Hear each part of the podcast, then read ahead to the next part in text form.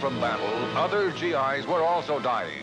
Aftermath of a tragic accident at Fort Dix. Moments ago, this twisted wreckage was a jet training plane. Suddenly, it became a ball of fire, spraying burning fuel on this truck full of GIs as it crashed in a wooded area.